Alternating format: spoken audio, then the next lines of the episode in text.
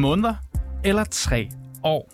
Det er forskellen på, hvor lang tid det tager at behandle en anmodning om at praktisere medicin i Danmark, alt efter om en læge er født i eller født uden for EU. Men giver det mening, at et pas det vejer højere end kvalifikationer, når sundhedsvæsenet mangler læger? Lad mig lige tegne et billede. Hvis en statsborger fra henholdsvis Australien og Tyskland har læst til læge på nøjagtigt samme universitet i Tyskland, ja, så er de jo på papiret lige kvalificeret. Men der er stor forskel på, hvornår du kan få lov til at praktisere medicin i Danmark. Tallene de taler faktisk for sig selv. For er du fra Australien, så tager det mere end 10 gange så lang tid, før dine papirer bliver tjekket. Og når papirerne så er godkendt, ja, så ser man også ind i en overlang proces for at få sin danske autorisation. Mens ens medstuderende, ja, de kan stryge lige igennem og ud på hospitalsgangene. Så giver det mening at vurdere læger på baggrund af deres ophav frem for deres faglighed? Det er reporterne i dag. Mit navn er Niels Frederik Rikkers.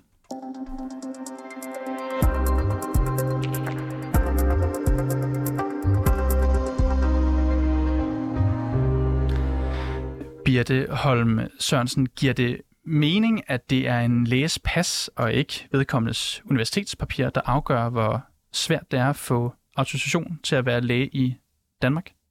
Det mener jeg ikke, det gør. Øh, jeg mener, det må være kvalifikationerne, der tæller, og øh, hvilken baggrund man har, eller hvilket pas man har. Man kunne jo være vokset op et andet sted end Australien, og så bare have et australsk pas. Så det giver, mener jeg bestemt ikke giver mening. Birte Holm Sørensen, jeg har fået besøg af dig i studiet her i dag, fordi du er læge, og så er du formand for Danske Kvindelige Lægers Forening. Og øh, vi skal jo snakke lidt om, om hele det her system. Hvorfor mener du, at det er forkert, at statsborgerskab det, ja, spiller en afgørende rolle i forhold til, at man kan få lov til at arbejde som læge her i Danmark? Ja, det mener jeg, fordi det har jo ikke noget at gøre med, hvilket statsborgerskab man har, hvor god en læge man er. Det har noget at gøre med, hvor veluddannet man er, og øh, oven i det også, om man har dokumenteret, at man har praktiseret som læge tidligere. Og vi har jo eksempler på læger, som kommer fra ikke EU-lande, men øh, eller øh, eller, øh, øh, som, men som har studeret i et EU-land, og som har praktiseret i et EU-land. Nogle af dem har ovenikøbet en specialistuddannelse fra et EU-land. Hvis de så ønsker at arbejde i Danmark, og det kan der være mange grunde til, tit er det jo fordi, der er en ægtefælle, hvis job øh, nu er i Danmark, og de skal være medfølgende, øh, men der, der bliver så deres uddannelse og autorisation ikke godkendt på lige fod med øh, EU øh, statsborgere.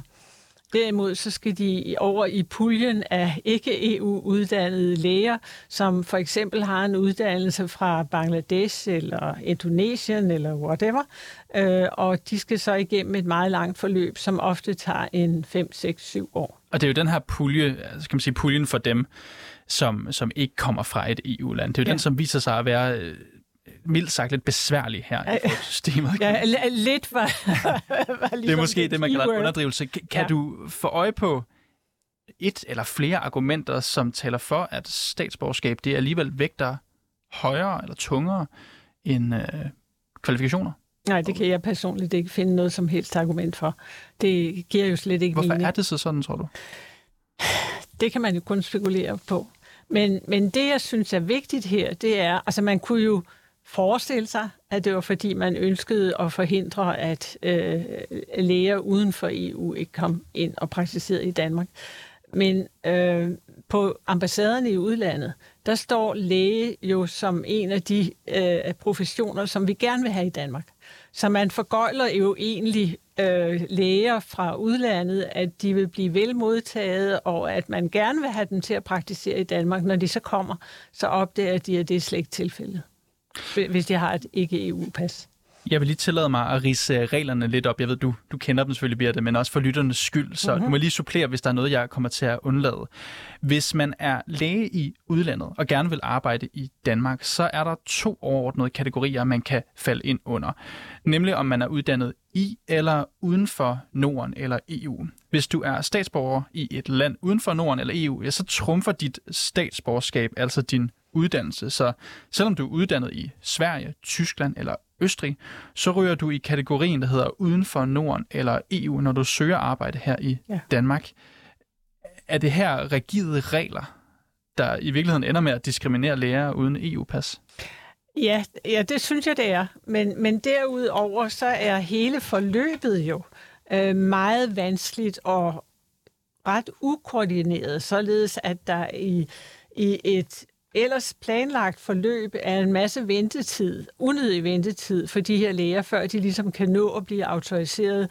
Øh, og det gør jo, at de øh, evner, de har, når de ankommer, dem mister man jo.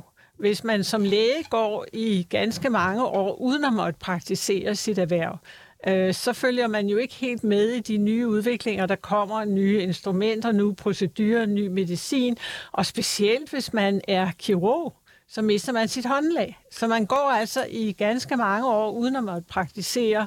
Så den læge, der ankom til landet, øh, var bedre end den læge, der kommer ud af det, når de endelig får deres autorisation. Du taler om det her med unødig ventetid. Lad os ja. lige holde lidt fast i det. Fordi vi har været i kontakt med en række udenlandske læger, som ikke har et EU-pas, og derfor har mødt den her modstand i det danske system. Ingen af dem har ønsket at stå frem, men vi har fået lov til at gengive en kvindelig læges beretning. Hun er så oprindeligt fra Asien, men er uddannet i England, mens landet stadig var en del af EU. Lad os lige høre, hvad hun fortæller. Jeg er født og opvokset i Asien, men jeg har uddannet mig til læge i England, hvor jeg også har arbejdet på flere akutafdelinger. Da jeg læste i England, der mødte jeg en dansk mand, og vi blev kærester. På et tidspunkt så flyttede han tilbage til Danmark, og efter en periode med langdistanceforhold, så besluttede vi, at jeg skulle med ham til Danmark, så vi for alvor kunne starte vores liv sammen. Da jeg søgte om at blive læge i Danmark, der skulle jeg vente mere end tre år, før min ansøgning blev godkendt, fordi jeg ikke har et EU-pas. I den tid, der arbejdede jeg stadig i England, og jeg slog og slæbte for at få råd til at besøge min familie i Asien, og min mand og min svigerfamilie i Danmark. Jeg gjorde alt, hvad jeg kunne for at få det hele til at hænge sammen. Og samtidig så forsøgte jeg også hele tiden at dygtiggøre mig, for at bevise, at jeg var værdig til at blive accepteret i det danske system. Så jeg tog også dansk undervisning. Det var virkelig en hård tid, og altså, jeg kan næsten ikke beskrive med ord, hvor frustrerende det har været at sidde i denne her venteposition. Vores drømme blev sat på pause, og min karriere blev sat på pause. Alt sammen fordi jeg er født i Asien. Hvis jeg nu havde været britte, så havde jeg kunne starte mit liv i Danmark nærmest med det samme. Jeg kunne have startet en familie, og jeg kunne have arbejdet på de danske hospitaler, hvor der jo mangler læger med lige præcis de kvalifikationer, som jeg har. Det virker så nyttesløst og uretfærdigt, og når jeg talte med danske læger, så havde de også svært ved at forstå det. Hospitalerne de ville gerne ansætte mig, men det kunne de ikke, fordi jeg stadig ventede på min ansøgning. Men langt om længe, så bliver min uddannelse altså godkendt efter tre et halvt år, og så kunne jeg endelig komme til Danmark. Så nu har jeg taget mundtlige og skriftlige eksamener, og jeg er i gang med nogle evalueringsstillinger. Men der er stadig lang vej igen. Så selvom jeg er glad, så har jeg flere gange været ved at give op. Og tit så rammes jeg følelsen af, at det ville have været nemmere, hvis min mand og jeg havde flyttet til et andet land, hvor de kiggede på min uddannelse, og ikke på mit pas. Jeg er helt med på, at der skal være krav til udenlandske læger – men det virker bare mærkeligt, at det er mit pas, der bestemmer, hvor mange prøver jeg skal igennem. Birte, her hørte vi en fortælling fra en af de her læger, som er kommet i klemme. Det var min kollega her på reporteren, der har læst det op. Hvad tænker du, når du hører det? Jamen, jeg tænker, at det lyder fuldstændig som de mange historier, vi også hører. Øh, Kvindelig Lægers Forening har i over 10 år haft en mentorordning for de udenlandske læger, så vi, vi, de får tilbudt mentorship, mens de læser dansk eller lægedansk. Det specielle lægedansk-kursus, så findes i Københavnsområdet. Og øh, der hører vi lige præcis den slags historier. Jeg, jeg kan citere rigtig mange tilsvarende historier, og, og det er jo virkelig, altså dels er det familiært ulykkeligt for familierne. Jeg, jeg, jeg har et eksempel på en kvinde fra Myanmar, hvis mand og søn nu er i Danmark, fordi manden er politisk aktiv og har asyl. Hun har en lægeuddannelse fra Malaysia, og den vil vi jo ikke godkende her i Danmark. Så hun, øh, hun er nu taget til Finland og så får hun sin autorisation i Finland, og så søger de om, at manden han kan komme derop, fordi de, hun har ligesom opgivet det der lange forløb. Og det, hun specialiserer sig i, er geriatri, som er noget, hvor vi virkelig mangler læger. Så det virker jo helt barokt, at hun er nødt til at vælge et andet land. Nu siger du det her med, at det, det er barokt. Altså, vi hører igen og igen, i dag og i denne her uge og i sidste uge, og der er brug for personale i sundhedsvæsenet. Ventelisterne stiger, operationer, kraftoperationer, udskydes. Giver det mening, at det er så langsomligt og bøvlet, for det kan vi jo godt kalde det med rette, for udenlandske læger at øh, få lov at arbejde her i Danmark? ikke ifølge min vurdering. Øh, så, så det er jo noget, som jeg synes, man politisk må tage op og få en, et gennemsyn af hele processen for autorisation, og så se på, hvor er det, vi kan gøre den mere effektiv, således at lægerne hurtigere kan komme igennem. Jeg har ikke mødt nogen af de læger, mange læger, vi efterhånden har haft kontakt med, som har haft noget som helst kritik af, at læger skal have en dansk undervisning, og at de skal bestå en dansk prøve. Det er der ingen, der siger noget til. De siger heller ikke noget til, at de skal have en medicinsk prøve, en kirurgisk prøve og en praktisk prøve. Eller at de skal lære om sundhedslovgivning i Danmark, og at de skal kende receptreglerne. Øh, det er de helt med på. Men det er alt det andet, hvor de ligesom føler, at det næsten er som om, at man gerne vil have, at de ikke kommer igennem systemet. Jeg tænker, at der, der kan givetvis sidde nogle øh, lytter og tænke, hmm, det, det er lidt abstrakt, det er lidt nogle, nogle, nogle arbejdstilladelsesregler.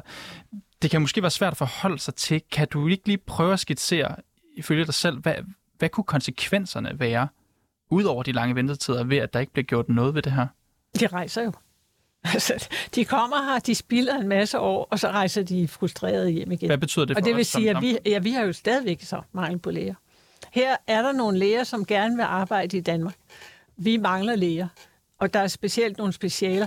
Der er flere af dem, der gerne vil i praksis, men, men de bliver på et tidspunkt så dybt frustrerede over alt det her administrative bøvl og de lange ventetider, så mange af dem forlader landet igen, fordi de tænker, det orker de altså ikke. Så hvis du nu du siger, at politikerne skal gøre et eller andet, kan du komme med en eller anden opskrift? Ifølge dig selv, hvad er det første, de skal gøre her? Hvad vil være helt oplagt? Jeg, jeg synes, man skal se for hele forløbet. Og øh, vi har faktisk været i Folketingets sundhedsudvalg og præsenteret problematikken. Øh, jeg havde fornemmelse af, at de var meget opmærksomme på det og var indstillet på det. Men jeg, jeg tror, et af problemerne ligger i, at der er ganske mange instanser involveret. Altså, der er... Øh, øh, hvad hedder det, Sundhedsministeriet er involveret, og øh, vi har øh, Styrelsen for Patientsikkerhed, vi har SIRI, eller Styrelsen for Integration og øh, ja, jeg kan ikke huske, hvad det hedder, det, det andet, men det er alle udlændinge, skal igennem dem, og så er der Øh, der hvor man får sine arbejdstilladelser. Så der er ganske mange forskellige institutioner, man skal igennem. Der er dem, der styrer dansk undervisning for eksempel. Så, så jeg mener, at det allerførste, der skal ske, det er, at man indkalder de forskellige øh, institutioner, som har, har en del ansvar for processen, til at sætte sig sammen og sige, hvordan kan vi sikre os, at det her bliver så smidigt som muligt. Birte Holm Sørensen, øh, læge og formand for Danske Kvindelige Læger. Du skal have tusind tak, fordi du var med her i dag. Og sagsbehandlingstiden for, at der overhovedet er nogen, der kigger på ens ansøgning, hvis man er i bunken af uddannet uden for EU. Den kan være op til tre år, eller som vi hørte her fra, fra en af lærerne, endnu længere. Styrelsen for Patientsikkerhed, det er den myndighed, der godkender ansøgningerne. Lige nu er de kun nået til de ansøgninger, der kom ind i første del af 2020, og styrelsen oplyser til os, at en del af ansøgningerne netop er læger uddannet i EU, men med statsborgerskab udenfor. Per 1. januar i år, der ventede 740 læger på den indledende sagsbehandling af deres autorisation.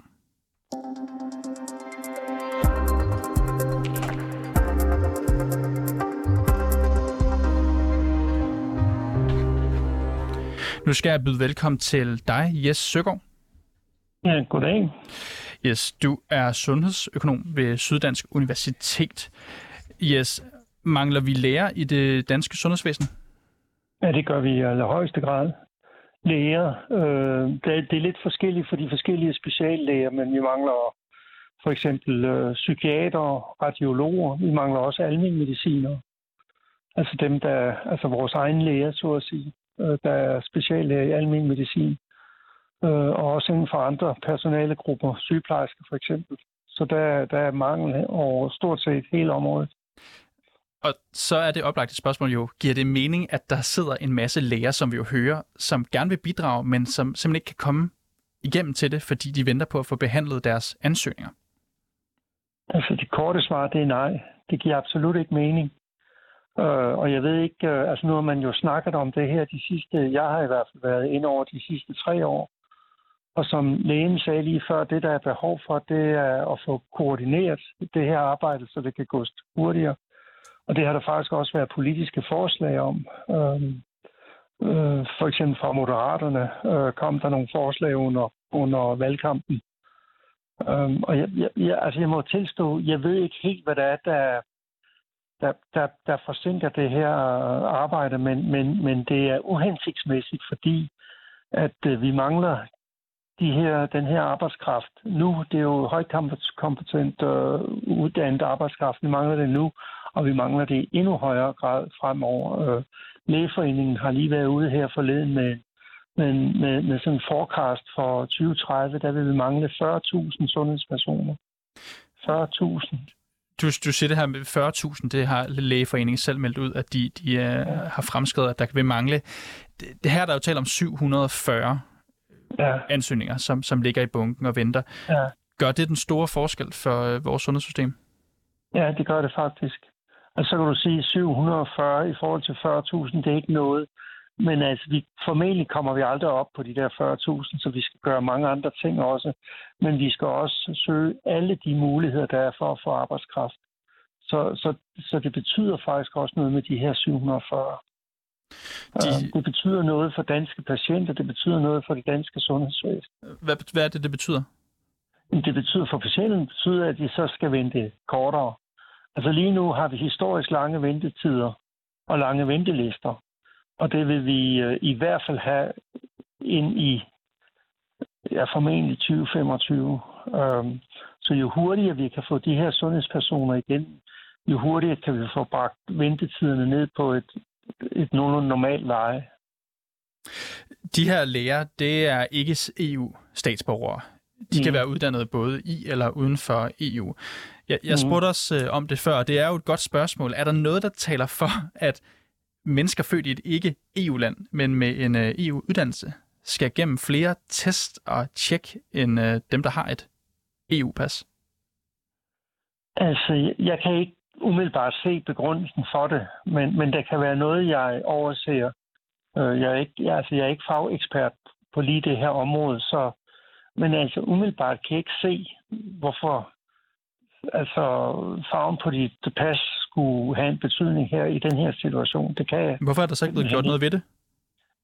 Jamen, altså, det, jeg er jo ikke politiker. Altså, jeg kan jo ikke sidde og være med til at beslutte de her ting.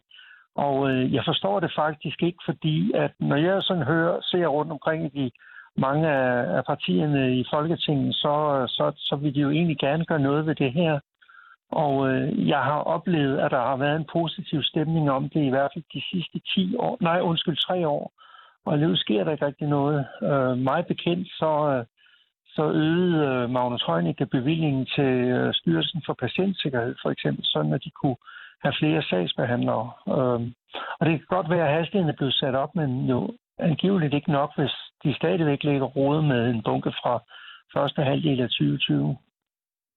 Og, og, og det, der sker, det er jo, nogle af dem her så søger videre, så søger de videre til England, Canada øh, eller andre lande, der så får gavn af arbejdskraften.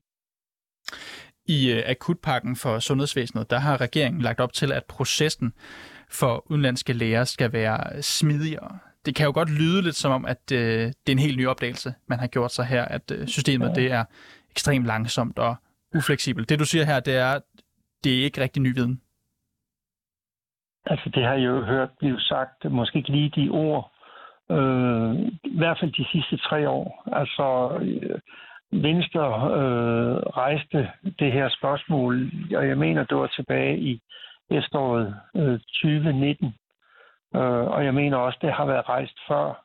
Så, så det er jo ikke, fordi der ikke har været politisk opmærksomhed på det. Øh, der er åbenbart bare ikke rigtig sket noget. Og om det ligger og, og, og bliver blokeret på et politisk niveau eller et administrativt niveau, det ved jeg ganske enkelt ikke. Fordi altså, det, det, det, det er åbenbart svært at finde ud af. Altså, der, der, der skulle være et begrænset antal instanser, der er ind over det her, og så må man jo samle dem. Og hvis der er politisk vilje til det, for eksempel i regeringen, så burde de jo kunne gøre det. Det sker bare ikke. Som, som jeg også nævnte her, det er jo 740 læger lige nu, som, øh, som venter på den indledende sagsbehandling af deres mm. autorisation. Det er vel at mærke alle læger i ikke-EU-kategorien. En del af de her læger mm. har samme uddannelse som øh, EU-statsborgere, som øh, jo uden problemer kan, blive, kan få lov til at arbejde i Danmark som læger. Socialdemokratiet de afsatte i 2022 midler på finansloven, du var selv også inde på det, til at komme mm. til bunds i bunken af ansøgninger fra udenlandske læger, som jo bare ligger og samler støv. Er det penge nok, når øh, Styrelsen for Patientsikkerhed de i år, i 2023, først er nået til ansøgninger fra 2020? Nej, altså så, så vidt jeg husker, blev der bevilget 15 millioner ekstra øh, til øh, hurtigere sagsbehandling. Og øh, hvis det ikke er nok, så må man jo bevilge flere. Øh, altså det er jo ikke sådan, altså selvfølgelig 5 millioner er meget, men altså det er jo ikke sådan noget, der vælger, vælger et statsbudget. Så, øh, det er også, jeg så, kan ikke lade være med at tænke, Søgaard, at det her ikke en er, vindersag? Er, var bare... Er det her ikke en vindersag for, for jo, øh, jo, men lige nu er det jo en tabersag. Altså det burde jo være en vindersag, fordi at det vil være godt for de pågældende personer, når de gerne vil have arbejdet i det danske sundhedsvæsen. Og det danske sundhedsvæsen har i den grad brug for dem. Så det burde jo være en win-win, men altså det, for mig ser det ud til at være en lose-lose, fordi der ikke rigtig er sket noget de her sidste 3-4 år. Og, og, og jeg, altså, der bør jo være nogen i centraladministrationen, der kan finde ud af, hvor, hvor sidder proppen henne. Jes Søgaard, sundhedsøkonom ved Syddansk Universitet. Du skal have tak, fordi du kunne være med over en telefon her i dag. Velbekomme.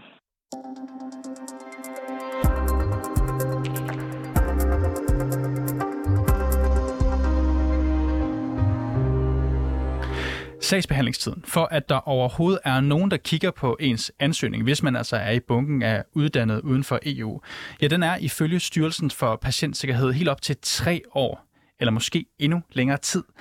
Og der er så stor forskel på, hvor let eller svært det er at blive autoriseret som læge i Danmark, alt efter om du har det her EU-pas eller ej. Og en del af forklaringen er nogle EU-principper, som giver borgere i EU let og fri adgang til at bevæge sig og arbejde inden for de europæiske lande. Og det forklarer altså, hvorfor det kan være let for nogen, mens det kan være svært for andre. Og øh, nu vil jeg så gerne sige velkommen til dig, Peter Velblund. Tak skal du have. Du er sundhedsordfører for Enhedslisten. Peter, beslutningen om, hvilke krav og processer og godkendelser osv., man skal igennem for at blive autoriseret som læge i Danmark, er det ikke en politisk beslutning? Jo, det er det. Øh, og det er klart, at der er nogle ting, som du lige nævnte her i forhold til EU-lovgivningen, som, øh, som Danmark, Danmark har forpligtet sig til, og det var det såkaldte anerkendelsesdirektiv, altså at uddannelsen er taget i EU-lande, øh, skal, skal gælde uanset hvilket øh, EU-land man så bosætter sig i. Øh, det kan man sige, det er heller ikke ukompliceret, fordi der har vi jo set, der har været nogle sager, hvor øh, øh læger er kommet med en uddannelse fra øh, for eksempel Rumænien, øh, som har vist sig øh, slet ikke at, at leve op til danske standarder. Øh, der er også forskellige uddannelseslængder til forskellige speciallægeuddannelser. Øh, og der er jo også hele spørgsmålet omkring sprogkrav. Så, så jeg synes jo egentlig, det er fornuftigt, at man har øh, nogle enslydende regler for, hvad skal der egentlig til for at fungere som læge i Danmark? Hvad skal der til for, at du kan få en, øh, en autorisation? Øh, men der burde jo netop ikke være forskel på, om du så kommer fra, øh, eller om du har taget din, øh, du kommer fra et EU-land, eller om du kommer fra det, man kalder et tredje land, altså lande øh, uden for EU. Fordi det er jo ikke et spørgsmål om, hvor du kommer fra. Det er et spørgsmål om, øh, hvilke sprogkvalifikationer og, og faglige kvalifikationer har du. Øh, og så er der hele spørgsmål omkring den godkendelsesproces, der ligger for læge, læger fra tredje lande. Og, og, og det er jo helt gak. Og Peter Velblom, du kalder det helt gak. Nu har vi også lavet en hel udsendelse her, hvor vi jo har oplistet, hvad det er for nogle udfordringer, der er for de her mm. folk, som gerne vil være læger i Danmark, som altså kommer uden for EU. Er vi enige om, at det her det kan nemt laves om, hvis I politikere I beslutter det? Ja, det kan det. Øh, og det har vi også stillet forslag om øh, adskillige gange.